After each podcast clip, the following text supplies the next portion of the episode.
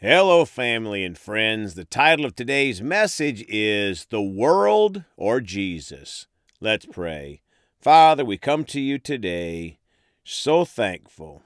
You're such a good God. You're a loving God. You're a merciful God. Father, thank you that you put your love in us when we gave our hearts to Jesus, Father. We choose to let that love come out everywhere we go, Father. And we come ready to receive what you have for us today in the precious name of Jesus. Amen. Well, folks, we're going to talk today about the world or Jesus. Yesterday, we talked about putting Jesus before our church or denomination. Today, we're going to talk about our priorities in this world versus Jesus. What do we put first? It will affect our eternity. So, the God of this world, Satan, fights hard to get you to worship him and his current dominion, Mother Earth. And many are following him to destruction as he makes it sound so good and right. But he is the master of deception.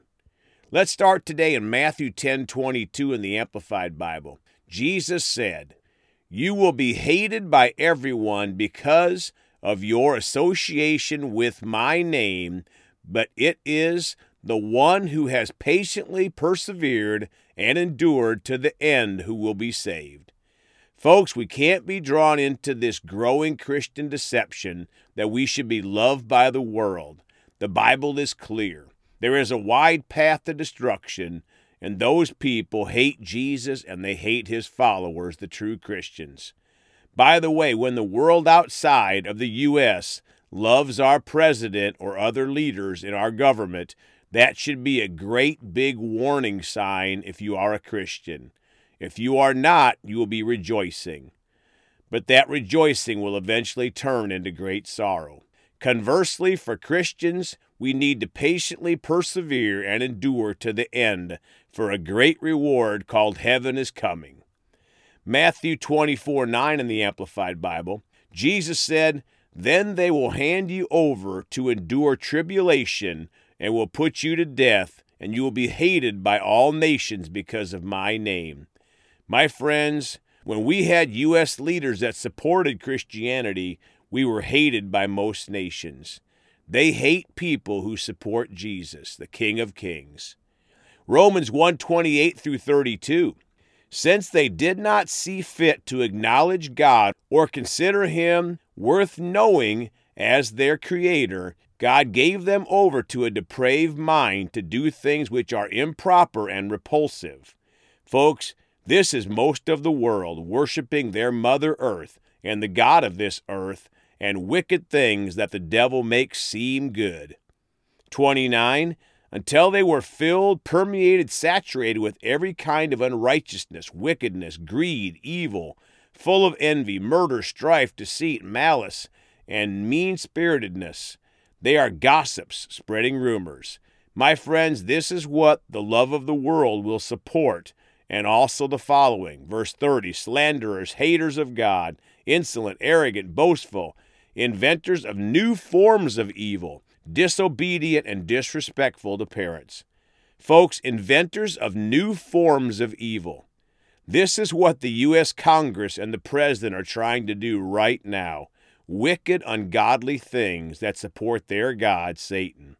31. Without understanding, untrustworthy, unloving, unmerciful, without pity.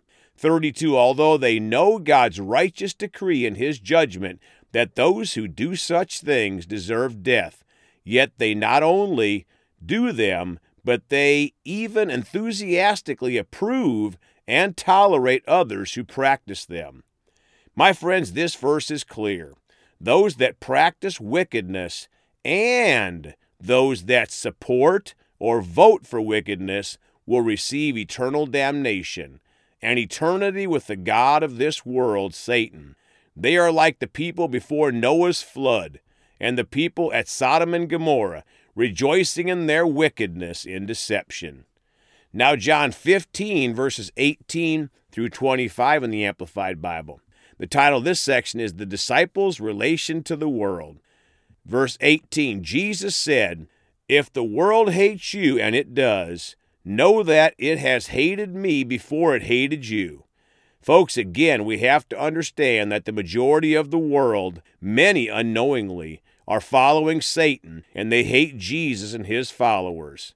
Now, that doesn't stop us from trying to reach them with the gospel, and many are repenting in these last days, praise God. 19. If you belong to the world, the world would love you as its own and would treat you with affection.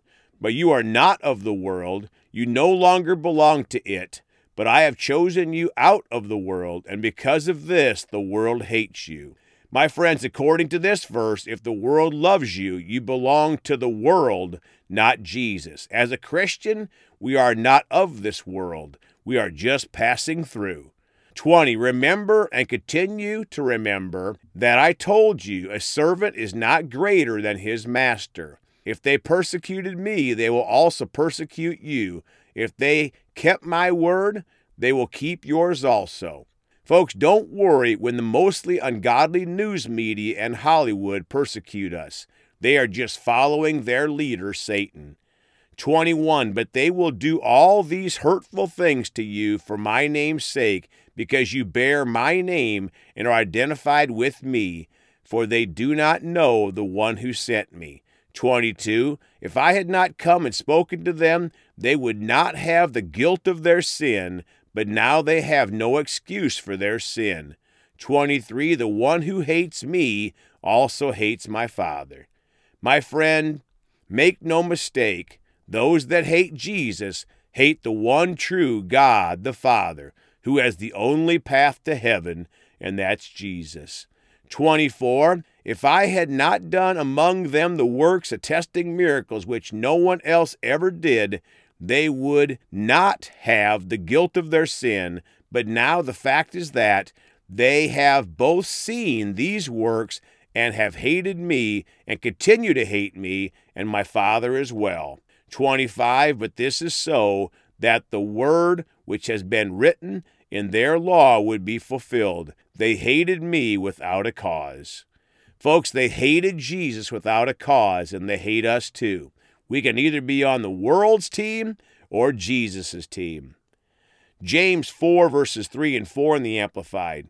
You ask God for something and do not receive it because you ask with wrong motives out of a selfishness or with an unrighteous agenda, so that when you get what you want, you may spend it on your hedonistic desires. My friends, we can't ask God with selfish worldly desires. For you adulteresses, disloyal sinners, flirting with the world and breaking your vow to God, do you not know that being the world's friend, that is, loving the things of the world, is being God's enemy? So whoever chooses to be a friend of the world makes himself an enemy of God. Folks, did you hear that? Being the world's friend or loving the things of the world is being God's enemy. So if we choose to be a friend of the world, we make ourselves an enemy of God. We don't want to do that. 1 John 2, verses 15 through 17 in the Amplified. The title of this section is Do Not Love the World. 15. Do not love the world of sin that opposes God and his precepts, nor the things that are in the world. If anyone loves the world, the love of the Father is not in him. My friends, this is a flashing red light verse for today. God is telling us clearly do not love the world of sin that opposes God and His Word, His Bible. Also, we are not to love the things that are in the world. If anyone loves the world, the love of the Father is not in him. As we know, the greatest commandment is to love God. 16 For all that is in the world, the lust and sensual craving of the flesh, and the lust and longing of the eyes, and the boastful pride of life, pretentious confidence in one's resources or in the stability of earthly things.